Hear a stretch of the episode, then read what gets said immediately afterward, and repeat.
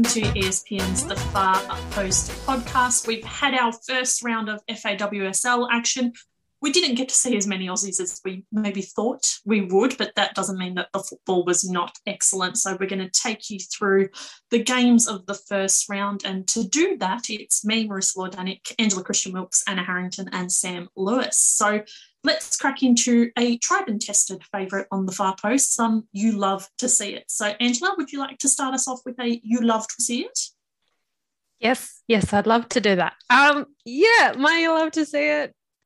Viv opening the account for Arsenal, so, scoring a sensational goal. You'll love to see it. The assist came from Katie McCabe, and then Sam, you actually tweeted about this. Viv went on the zoomies, did a big zoomie, got on the end of the ball, but and scored the goal, but not before, and this is Anna's thing, retiring Jess Carter. So bit of a nutty there on the way through, but it was just placed so perfectly, just out of reach of Ann-Katrin Berger in the bottom left corner. And yeah, everything I said last episode about Viv not getting the golden boot, I take it back. I'm flaky. I'm in the right heads headspace now. Viv's back. Just gonna get the golden boot. Anyway, you love to see it. Is Viv back or are you just back? Uh, no comments. um, also, I feel like we need to do an in memoriam at the end of the season for everyone that was retired due to nutmegs and just, I will remember. Like at the back of it, I think it would be really funny. Why am I singing and, on this podcast? It's terrible. You have to remember, Marissa, the way that you earn redemption from being retired is by retiring someone yourself. So now Jess Carter has to meg someone, otherwise she's retired. It's, it's real. The only way you come world. back. ruthless oh. times in this ruthless world. It's it's it's brutal out here. Anyway, Harrow, please offer up what you love to see it.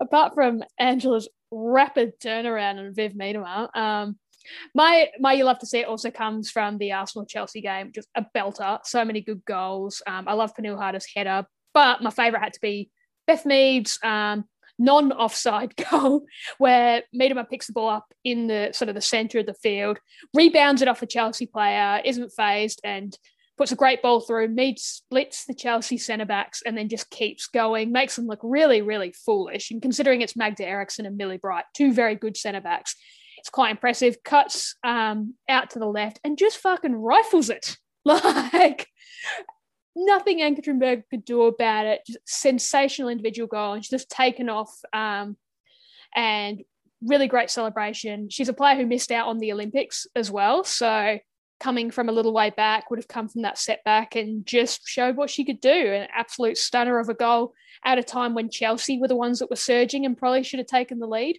Um, yeah, fantastic strike and yeah, in front of a, a crowd, it's yeah, just fantastic. So Bethany, turning it on, you love to see it. Absolutely love to see it. And Sam, what did you love to see?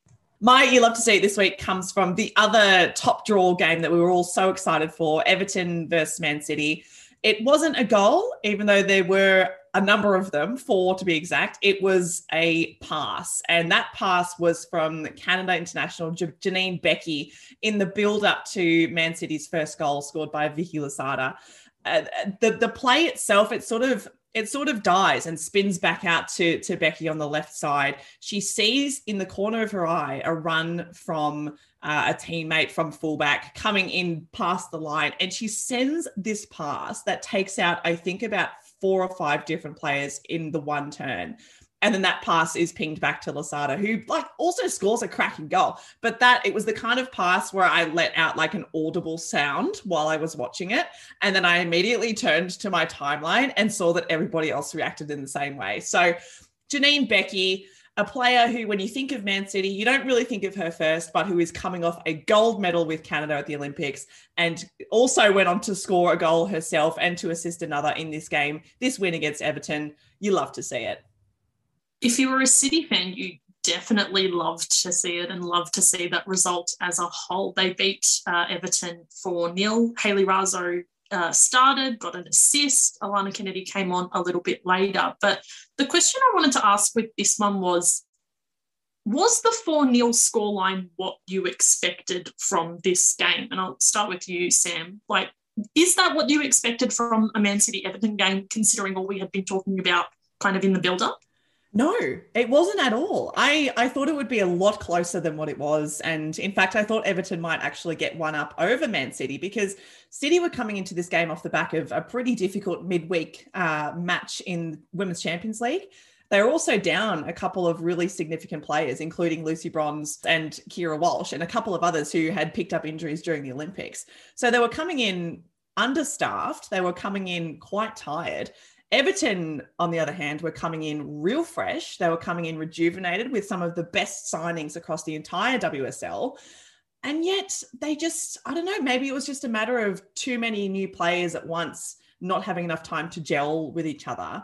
Um, whereas Man City, I think, made very strategic kinds of decisions in some of their recruitments. For example, Hayley Raso had an amazing game for Man City, doing what she has always done and fitting really easily into the Man City style as a replacement for Chloe Kelly, who still is returning from a knee injury. So it's not like City had to really change a huge amount by replacing that particular player. Whereas with Everton, I think those kinds of changes um, sort of forced them to um, to reconsider their whole system and style a little bit more thoroughly than what City did. Um, so yeah, so I like if this is the way that City are starting, if they're coming into games with basically not their starting 11, they're coming into it quite tired and fatigued from a midweek game. And these are the kinds of performances that they can put on. I mean, watch out, Chelsea, because this is a serious side now. How good's Bunny Shaw, too? Like, you just totally. love watching it play. And I love the friendship she's got with Raheem Sterling as well. Um, he gets around. Uh, he gets around all of her goals when she signed. Um, I think they were maybe at a game or something together the other day. Like, it's it's great to see, and you want to see more of that stuff. But just such an exciting player, and it's a credit to City the way that they managed to get those forwards who've just signed to gel. I like what you said, Sam, about Hayley Raso, just getting her to play a natural game. Um, obviously in our preview pod that she didn't strike me as a traditional City player. She still doesn't strike me as that, but we might see those different things come into a game, but they just backed her to do what she's good at, and it worked. She was chaotic, she was exciting. Everton would have known exactly what to expect from her, but knowing what to expect and actually stopping it is, you know, another matter whatsoever. And she was composed in terms of that assist. It was a really exciting debut. And I was also really glad to see Alana Kennedy get on the park for a bit late, slot straight into centre back, which is where she told me last week um, in our chat she expected to play um, this season. Uh, it's it's good. She's got some early minutes. Hayley Raso started, made an impact, and yeah, City they uh they look scary. And how disappointing for Everton though. Like going out, making some statement signings. You've been given like I don't think Willie Kirk could say he wasn't given the opportunity to bolster his squad. It's just uh such a flattening way to start the season, especially after they so, showed so much promise last year. You you know, I'm sure they'll write it off and look to bounce back pretty quickly. But ominous signs from Man City, disappointment from Everton. And sometimes when those two things come together on one day, you end up with a 4 0 scoreline like that. Um, but that's that's the thing. I think I can't remember which one of you said it. You're kind of excited to watch City this season. They're playing a more exciting way. Players like Raso and Shaw just add that extra bit of chaos. It's not so predictable. It's not just looking for Ellen White all the time. And I think once we see Alana Kennedy play more, we'll see more of those passes coming in from centre back as well. And that's going to be really exciting um, to watch as well. So, yeah, bit to take out of that one. I also just realised that I forgot to mention Ellen White when I talked about players who weren't starting for. Oh, like, how can I? And I just remember I was like, my wife. How did I forget my wife? You've forgotten it twice in about the space of a month and a bit, Sam. Maybe it's my... not looking good for you. Oh my god! We have to do that meme. The that guy. you know Sorry, what? The meme with the boyfriend. With the... Can we make it but with Angela doing the but face? What would Sam be looking at instead of her Helen, uh, Ellen White? Bunny Shaw. Empty, empty brain. Empty brain is all I was looking at. Literally anyone else. So it's just got like Lauren. It's like a three-headed monster or something with like Lauren Hemp and someone else and someone else. I'm sorry, Ellen, if you're listening. I'm so sorry. I think I can assure you, she's not. Especially not after your previous antics, Sam. I think we need to, you know, you need to show her that you care and you should get the Ellen White celebration tattoo. I just think it's the only thing that makes sense. Marissa, now that you've said that, do you realize what you've unleashed? This is Dude, I'm actually the one gonna. that sent I'm it to not you in the group chat. I am fully pushing for you to do this. I'm gonna you peer gonna get- pressure you into doing this.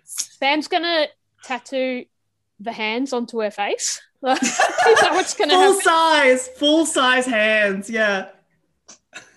Uh, Speaking of Ellen White, I mentioned before I had a chat with Alana Kennedy, and I did ask her, um, "Are you excited to be playing alongside Ellen White rather than having to worry about her her jumping over you?" And she was, uh, she was very much excited to. They said she said they'd had a bit of a chat about the last time they came up against each other, but the most important thing was that you know she got the win. So very, I think Alana Kennedy very much looking forward to playing centre back, lining up alongside the likes of Ellen White um, Bunny Shaw in training and maybe not necessarily having to do the hard running to stop those players. So that's an exciting thing I think to look forward to for us as well.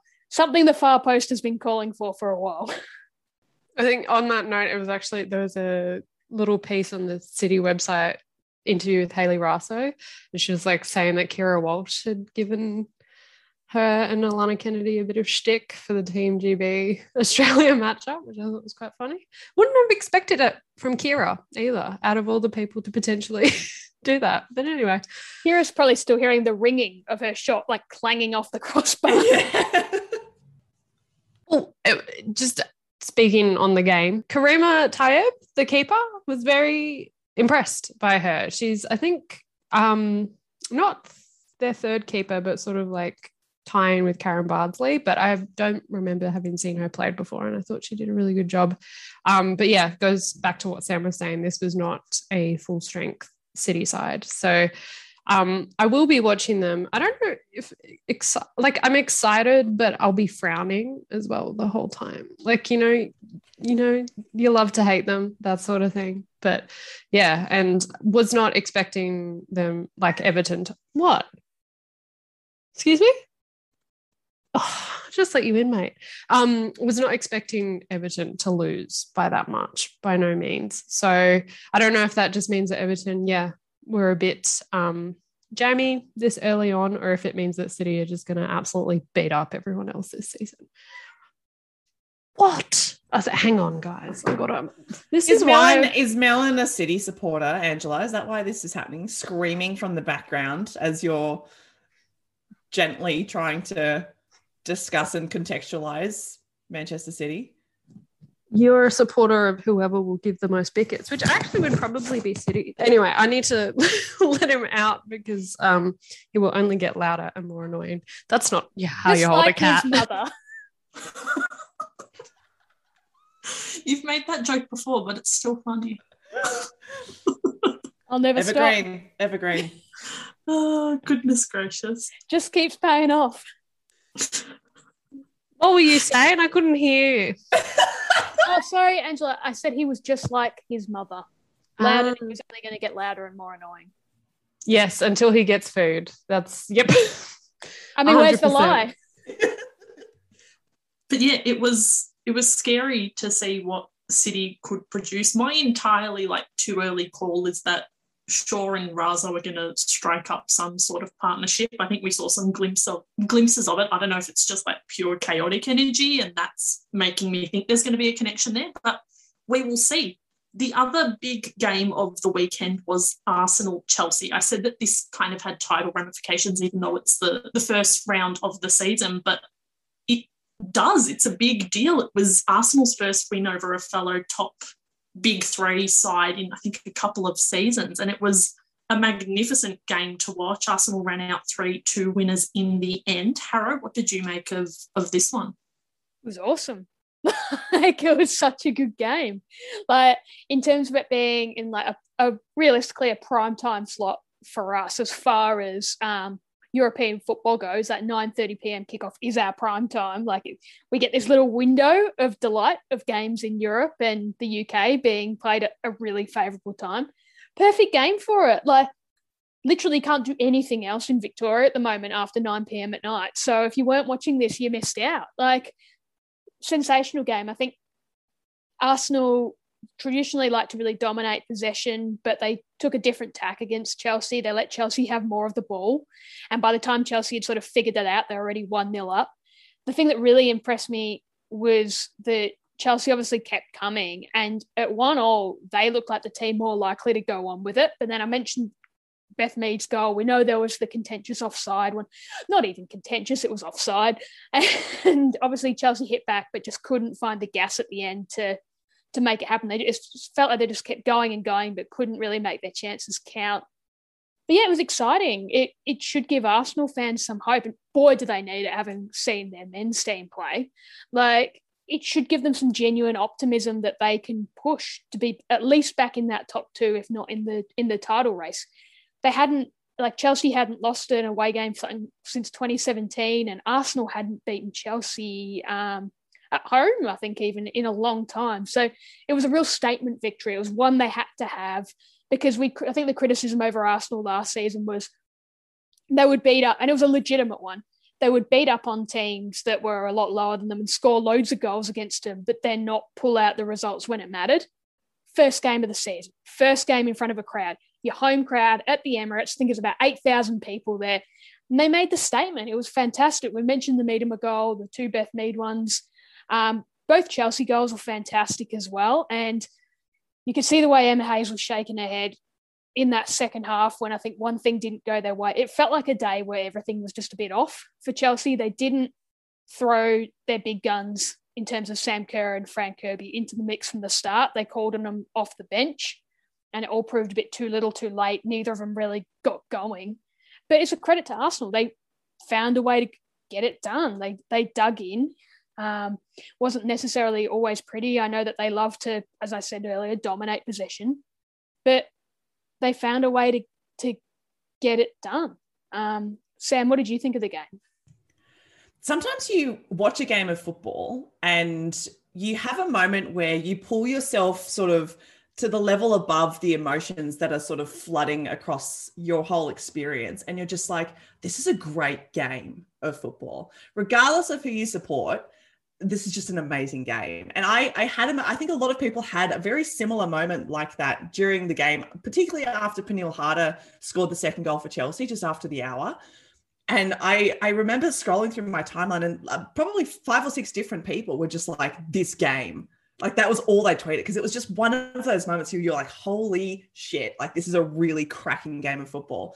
And it was, it was back and forth, it was technical, it was tactical. You saw little battles all over the field. There probably should have been two more goals scored, actually, because both Iwabuchi and Guro Reiten hit the crossbar. The goals that were scored were incredible.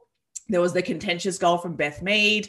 There were like substitutions that changed things. It was just like, it was everything that you want football to be, you know? And the fact that it happened in a showpiece stadium like the Emirates, the fact that it happened in front of a huge crowd of people, probably could have been more people, but in front of a really decent crowd of people who were noisy, they were moving, they were vibrant. It was just such a spectacle, you know, like this is what football should be. This is what football could be if we really gave it our all, you know. But uh, in terms of the game itself, I thought Arsenal were very mature. They were very clever. And I shout out to a friend of the pod, uh, Tim Stillman, who writes for Ask Arseblog News. He wrote a really interesting breakdown about Arsenal's tactics when it came to Chelsea and he identified well the, i mean the, the coaching staff obviously and the players identified that chelsea in particular really loved to break open the space between the fullbacks and the centre halves. And so what arsenal ended up doing and what they had to really fortify when chelsea started to come at them towards the end of the game was squeezing themselves defensively so that Chelsea were forced to put long balls into Sam Kerr. And she got maybe one or two balls in the air, but with someone as huge as, you know, Jen Beattie and someone as uh, as fantastic at their job as uh, as Leah Williamson, it, it, was pretty difficult for her to be able to do anything. And, you know, Pernille Harder's goal came from a, a header as well. So Arsenal themselves, I think, defensively were really, really impressive. And that was something that perhaps they needed to tidy up from last season as well. So overall, I think that they were just they were excellent and they they played the game that was in front of them. And that's something that I think they needed to learn. Yeah, Sam, I really enjoyed um we are talking about it before we recorded from friend of the pod, Amee Ruszkai, who writes for Goal.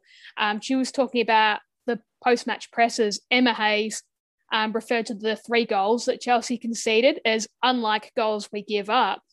And then Jonas Eidevall, like in his presser, clearly was asked about this, and he said exactly the opposite. He said, the goals we scored, they have some similarities in them, right? I think those are the goals that you can score against Chelsea if they don't choose to be lower in defence. Today, they didn't choose that. That was the opportunity they were giving us to score goals. They don't like to sit low and defend. If they have any weakness, it's that. I think that was pretty clear when you saw the Champions League final against Barcelona when they were forced to defend in for long spells of the game. They get into problems. Identified the weakness. It's, it's fascinating that Emma Hayes thought they were the goals they don't usually concede, and Eidevall's gone, no, this is exactly what you do concede. This is exactly what your weakness is. And they exploited it to perfection. Like the Miedema goal was sensational. Poor Jess Carter, as we mentioned, a, a, brutal retirement, if ever I've seen one, on the first day of the season. Um, but just the way that Arsenal did did find ways to get in behind, the way that they were able to split the centre backs, it was really, really impressive. And Sam, I liked your word, mature. It was a really mature performance. It wasn't just we're Arsenal, we're going to, you know, create goals and Miedema is going to bang him in and that sort of thing. They were mature in defence. Leah Williamson, who clearly is almost like Alana Kennedy in that she loves to get on the ball and pass and do all the pretty things. But where she stood out in this game was getting pretty much getting falconed with a couple of those defensive heading clearances. Like she did the hard stuff, and then it was making the pragmatic moves in terms of bringing on players like um, Lottie uh, Wubben-Moy just to give that extra bit of defensive stability and keeping Steph. You know, when Steph Catley came on, um, she was you know, getting up high a couple of times, but late on, everyone was doing their bit defensively because I think everyone in that team, and you could tell not just from the coaches' celebrations, but from all the players, how much it meant to hang on because everyone, I think, was expecting them to cough one up late because that's what they did last year. That's what they've kind of got known for doing, not delivering these results when it counted. And sometimes you just have to be pragmatic when push comes to shove late in those games. And that's really what they deserve credit for doing. Giving Chelsea a bit to think about as well we do need to talk about it. And we were asked on Twitter uh, by Edmund about VAR, Beth Mead's offside goal that was not given offside. We've spoken about it before, so we'll keep it brief. But Edmund asked, should VAR be used in top level women's club football? Emma Hayes seemed to say yes, and that it was a disgrace that women's football doesn't have it. I'm pretty sure she said something along the lines of it feels like we're second class citizens because we don't have VAR. I feel like a lot of fans would disagree with her in that regard. So, Angela, how are you feeling about VAR in in light of what happened in this Arsenal Chelsea game? It sort of feels like the elephant in the room because, like, yeah, what was offside, but I don't, yeah, I don't really have, I try to stay in my lane with this stuff because I don't really have strong opinions about things like refereeing or VAR. I just, hmm, someone, Sam has an opinion. Let's, let's go to Sam. I have, have, a opinions about this. I mean, my, my opinion, I think first and foremost, when it comes to this particular game and the way that VAR would have been used is that like, this was actually just a, a, a refereeing error like it was a really right. clear offside. And I think before we start talking about VAR, what we need to do is we need to invest more in refereeing education. We need to invest more in making sure that referees are full time so that they can't actually make clangers like this. Because, like, everyone from us sitting at home to the commentators, like, everyone saw that that was offside.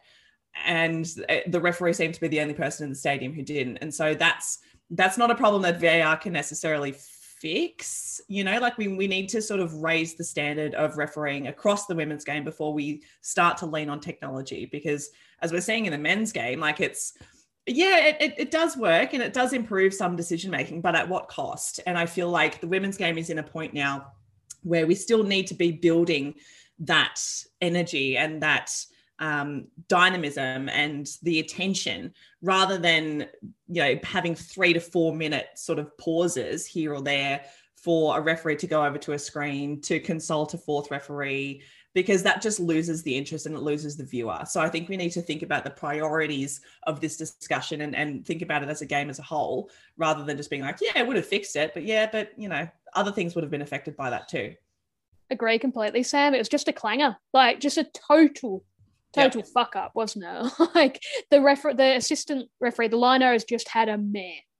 They that's that's what that one was. Yeah, if you had the VAR, it would have fixed it, but I'm not a VAR fan at all. Um, I don't enjoy it in the men's game. I don't enjoy the pauses it creates. And still, at the end of the day, it comes down to human error. And we see it in the Premier League where someone gets ruled offside by a finger or a toe or you know, like we saw in the Olympics, it got used so inconsistently as well. Like, I know that was a clanger, and I feel for Emma Hayes and Chelsea in that situation, but it's a clanger. It happened. And honestly, I, I prefer like two days of being like, that was a clanger. It was a bad call. Don't rate it. Rather than every week we end up talking about the VAR. Like, how many games were there on the weekend? And we talk about one really, really bad decision compared to I feel like every game when VAR is involved. If it doesn't have a direct impact on the result, there's hold ups on celebrations about how like the other Beth Mead goal that wasn't um, offside. How pure is that celebration? How pure is the celebration for Viv- Vivianne Miedema's goal? And she's not a big celebrator. Like these are the things that you lose when you have players having to check. Just oh, but what if they what if they don't confirm it? You know, like and I think, Sam, you're right. You, I don't want to see that taken away from the women's game. You, it's it's rough on Chelsea, but it's the swings and roundabouts thing. These things generally tend to come back around, and on another day, you get the favourable call or you have something go your way. Like, nah. I think the FAWSL is gaining far too much momentum and it's far too exciting. And look at some of the discussions we had even last season about facilities at grounds or camera angles or all those sorts of things. And we even talk about it in the A League here, where I've had coaches express their frustrations when there's not been enough cameras to comprehensively make a good offside call. Back in the linos and the referees, give them the training and support, and let's facilitate them being the best they can be rather than bringing in another set of expenses another um, person that you got to pay plus potentially extra cameras. Nah, let's just do our best to make this the best it can be rather than focusing on the VAR discussion. I was just going to say that um, it, it this these sorts of discussions make me think a lot about like digitalization in sport and like how that's a big trend. And I've been reading a lot about that stuff for my uni work at this point in time. And there's this thing called like the impact of things like technology things and how that's being used in sport and how we're just adding more and more technology and there's all these different things that you can use to elevate tech but I think it's really interesting those discussions are happening usually in the context of men's sport, which is like at a point where it's not necessarily developing to reach a point of professionalization. It's developing to grow further and to make more profit, usually.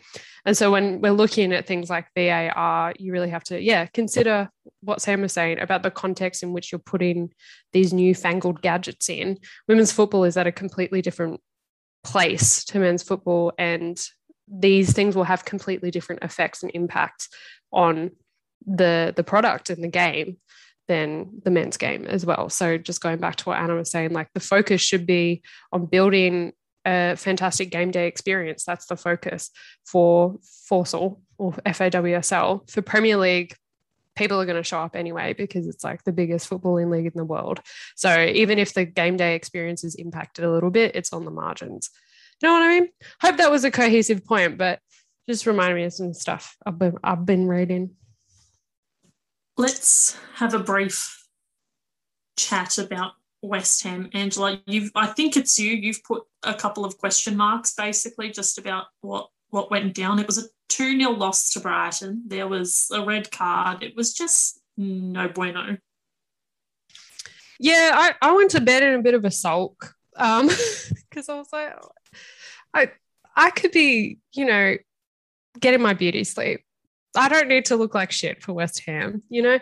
But then I woke up the next morning and I watched the second half, and I think they actually did well given the circumstances. It obviously wasn't the sort of result that you want to see first round of the season. Hawa Cissoko got a red card very early on. They were playing with 10 players. And it was also really cute because the commentator was very complimentary of Macca um, and made note of how she was working in that sweeper keeper role and was doing it really effectively in this game. And I think it wasn't it wasn't um uh I, am very um what's I'm not very forthcoming with the compliments to Mackenzie Arnold, but I think I should let go of that, let go of the past and just say that yeah, she had a pretty decent game and made some really good saves. Um, so yeah, hopefully just something to build on and to add to that project that she started at West Ham. Um, to yeah, become a, a first class keeper. So yeah, it wasn't terrible, but uh, just uh, the pain never ends, does it? Anyway, that's my summary of the game, and very keen to see Meeks get out there. I think that was the the case across the board. We all sort of wanted to see players in various games, but then just not quite there yet. But yeah. So those were all the games that included Aussies, but we'll give just a quick wrap up of the actual rounds results. We started off with Man United beating Reading 2 0. Aston Villa beat newcomers Leicester 2 1. Sam, you had something to say about was it Villa and Leicester?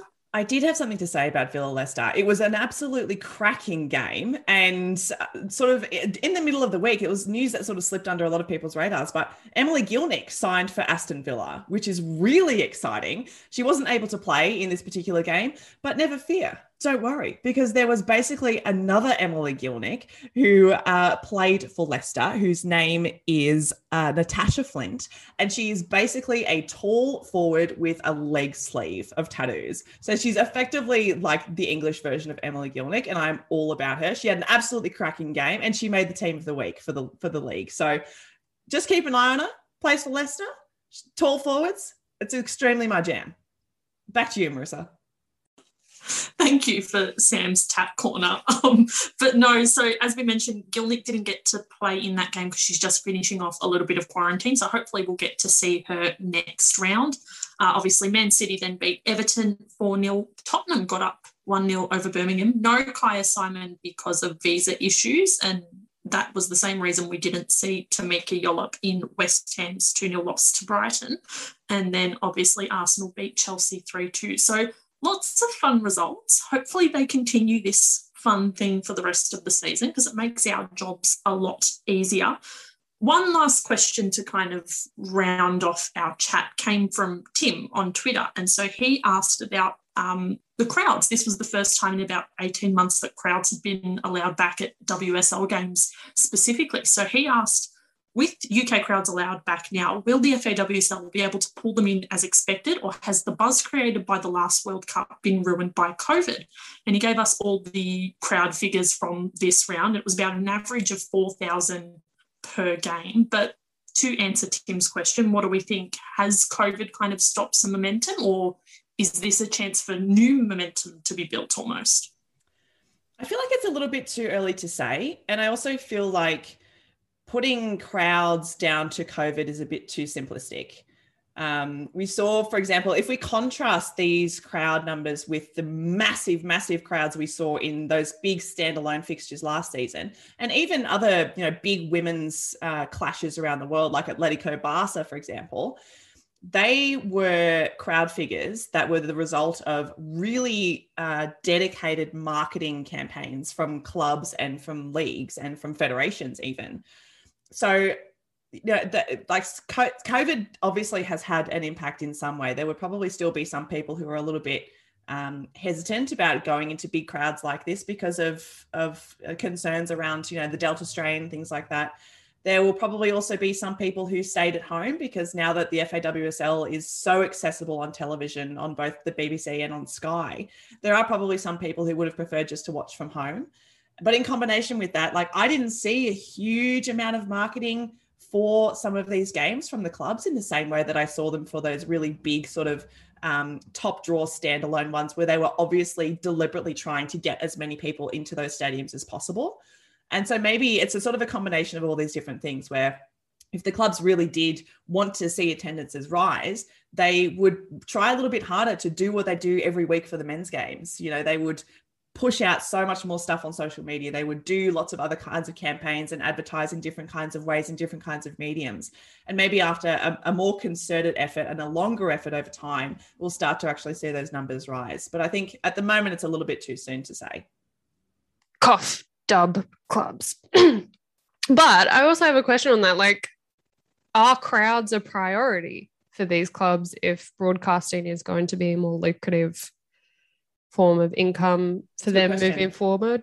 I I'm not sure. I'm not. Oh, Anna, I have, I have a thought on that. Is that um, for broadcasters, it's always a more attractive product if you've got crowds in the stands making noise and um, the game looks full and it looks like somewhere people want to be. Um, you always it's like when you you watch W League games and there might be five thousand people, but they're not crammed in. It's, it's pre-COVID, obviously. They're in a 60k stadium. Thinking of a W League grand final from a few years back where it was 6k, but it was a massive behemoth of a stadium, so it looked like there was no one there. I think as much as you want eyeballs on screens, the product is always going to be more desirable. I think COVID has shown this. The product is more desirable live, but also if you're watching on TV, if there's a crowd there. So I think it's that fine balance. You most certainly want, not everyone is going to be able to go to games, but you certainly want to be getting crowds there um, because that's part of the appeal. It brings the atmosphere. It looks better. It sounds better, um, and overall, it adds to the worth of the of the product if people care. So I think you still do want to make games as accessible as possible for crowds because it goes both ways. Yeah. And I, I don't necessarily, I don't know if this was intended, but the way that I sort of read the question, no, no, I read the question completely wrong. I went off in my own direction. I was thinking about whether um I think maybe I saw this elsewhere on Twitter and that's what I'm thinking of. Will crowds like will the broadcast deal affect people actually making a choice between staying home to watch the game or going to the game? And I think it, those things are two different kind of experiences.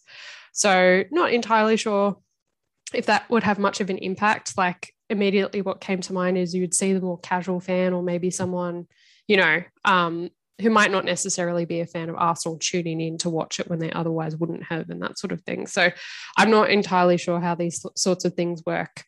Um, in like, there's surely been some research into this, um, but perhaps less so focused on women's football. But um, I think, yeah, making the game day experience as positive and as exciting as possible is just like works in everyone's favor after what Anna just confirmed for me. So, yes. Don't know if anyone asked me if that's what they wanted my opinion on, but there you go. This is your podcast. You can offer up whatever bloody opinion you want, actually. This is this is the platform you have also i just um I wanted to say using my reach and my power if you go to fawsl games and you get a snack can you please share what snack you get i'm very interested in what the food's like in the fawsl that's the most you question you've ever asked that's so funny I know that oh. some of the folks at Beyond 90 also feel the same way. They're very invested in knowing what grub is at the. No, that doesn't work. Fawsl. Forsal. Morsels at the Forsal. Tell us about them. Yeah, there you go. She's got it. She's got it. Uh, please, there English friends or anyone really that uh, listens to us that gets to go to FAWSL games, please let us know. Um, but yes, that was the FAWSL. We've got uh, some friendlies coming up just to kind of sidetrack it. We've got the Matildas playing Ireland on September 22nd at 4 a.m. Eastern, which is delicious. Can't wait to wake up in the middle of the night. But should be really interesting to see kind of what's next for Tony Gustavsson and the Matildas now post Olympics and seeing what we get there. So obviously we will be chatting about that as it gets closer to it and after the game. But let's get into some more regular scheduled programming. Let's do a boot. Harrow, you had a boot from this uh, weekend of games. Yeah, just a short and sharp boot. Um, girls on the ball who do some great coverage of the women's game in the UK. Um, had a fantastic photo of Beth Meads celebrating um, after I think it was her first goal with the "Are you not entertained?" caption. Fantastic photo is you know you can see the fans sort of in the background. We'll retweet it. You see the fans in the background. She's facing him, arms out, and you've got some poor Chelsea players who've just face first in the dirt, just looking a bit sad and sorry. Fantastic photo, deservedly got retweeted, shared. Beth Mead loved it, and she went on their Instagram and said, "I'm pinching this one," and posted it. The flip side of it is we've seen since then plenty of people sharing this photo, and it's notably been men verified. Uh, maybe soccer followers on Twitter who've taken this photo, but they've cropped the bottom out and therefore cropped out the the girls on the ball watermark. Um, friend of the pod, Susie Rax, called this out, and a few others have. Don't do it. Like, if you're going to share a great photo and talk about how great it is, especially to try and get some clout and retweets and that sort of thing, keep the watermark or give if you or keep some credit for the people that took it. Like these people, a lot of them whom originally started, certainly not when they started, weren't getting paid and have done it for passion and love. And I'm not sure if they're getting paid now, but certainly there is that passion for the game. They've taken a brilliant photo, it's widely shared. The players love their work, WOSO fans love their work. It is literally not too much to ask not to take the extra effort to crop out their watermark or acknowledgement of who took the photo. So, yeah, people, be better. Give people the credit they deserve. Don't be a dog and take away their their own watermarking a boot for that. Ah! A boot for I those. like, I feel like people be better is the subtext of every single boot that we've ever done. It's just like be better. You know, come on. It's not that hard to be better. There's always a little tone of positivity in it, Sam. Anyway, let's move on to some how goods. Uh, Angela, would you like to start with how good? Um, how good? Yes, um, my how good, very on brand for this episode. Except maybe if anyone wants a cat, hit me up. Sam Kerr telling people to get jabbed and to adopt a cat. You love to see it. Um, no, the wrong segment. How good? I meant how good. uh, got too excited. Um, so she said this in an interview, um, post-match interview with Optus Sport. Um, we'll we'll give it a share, but yeah, the direct quote is: "Get yourself a cat, get vaccinated, and let's go." And this was in the context of. I guess sharing her thoughts um, for those of us back in Australia who are still in fucking Lockie D. Anyway, but yes, get a cat. I endorse this message. I've been trying to push to get a second cat here actually, but um, yeah, maybe I'll just need to deal with the issues I'm having with the first one first. And get jabbed. All of us here Oh. on the far post have had at least one. Get on with it. But yes, li- listen to your captain. Get get a cat, get a jab, and let's do this thing. Um, uh, Harrow, uh, how good from you? How good is related to this um, because we've got such great high vaccination rates in the UK. We're seeing crowds back in stadiums. Like last season, we didn't really get crowds. They're sort of sporadic, I think, a couple of times, and if they're only small. Now we're getting big crowds, averaging in the thousands. Um, I mentioned that I spoke to Alana Kennedy last week, and she was really buzzing for this season because last season didn't really get to experience that. She was really excited for the prospect of actually properly playing in front of crowds, playing big games in front of crowds, walking out at both the bigger stadiums and the smaller ones, and getting that real English football feel to it. Um, I think the most exciting one was probably that Arsenal Chelsea game where you could hear it like the the whistling when those last two minutes of injury time were coming through. There was one point where Chelsea tried to steal a couple of extra meters on a free kick, and the Arsenal fans just like rained down abuse at the field until it got um until it got pushed back a couple of meters. It was well not abuse, they just rained down like yelling and screaming and no, you know, until it got sorted. So it's just great to have those little things back in football. We just talked about it before. The women's game game is growing and growing and growing, and um, especially after seeing the Olympics, like effectively behind closed doors, it's just great to see these athletes get to really strut their stuff in front of the crowds they deserve. And you'd have to think they're only going to get bigger and bigger, and it's going to get more exciting. How good? So good, and I think it also is relevant to the the Beth Mead photo. Part of what makes that so incredible is just the full stands behind her, and there were heaps of great photos from that game. And it, part of it is the fact that it was in front of a packed house, and they offered up such a great background. So, how good indeed, Sam? Uh, How good from you? Sticking with Harrow's theme of uh, seeing great things returning, we have seen the return of one Tanya Oxtoby, whose Bristol City was relegated at the end of last season. She was released by the club. We didn't know what she was doing, what she was planning, particularly after she gave birth to her beautiful child. But she has recently been announced as the assistant to Emma Hayes at Chelsea.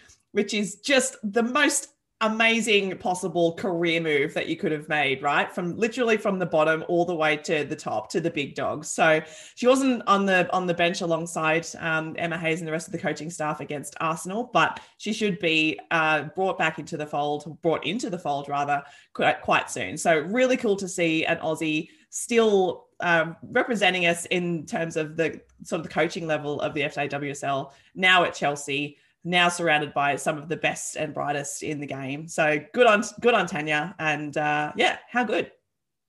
So very good. Congrats to Tanya on that move. But that's enough out of us for today. Thank you so much for tuning in. Remember, we're on espn.com.au and the ESPN app. You can find us on Spotify, Google, and Apple, and wherever you get podcasts, really wherever you do listen to us, make sure you subscribe so everything gets straight into your feed and you can listen to us on your daily state mandated walk for those of you in lockdown or just in pure freedom for those of you not in lockdown. Um, but we're at the Far Post Pod on all social media. Thank you to everyone who has sent in a question. We're going to keep that open a little bit longer, but that episode will be coming to you shortly. But until next week, see yous.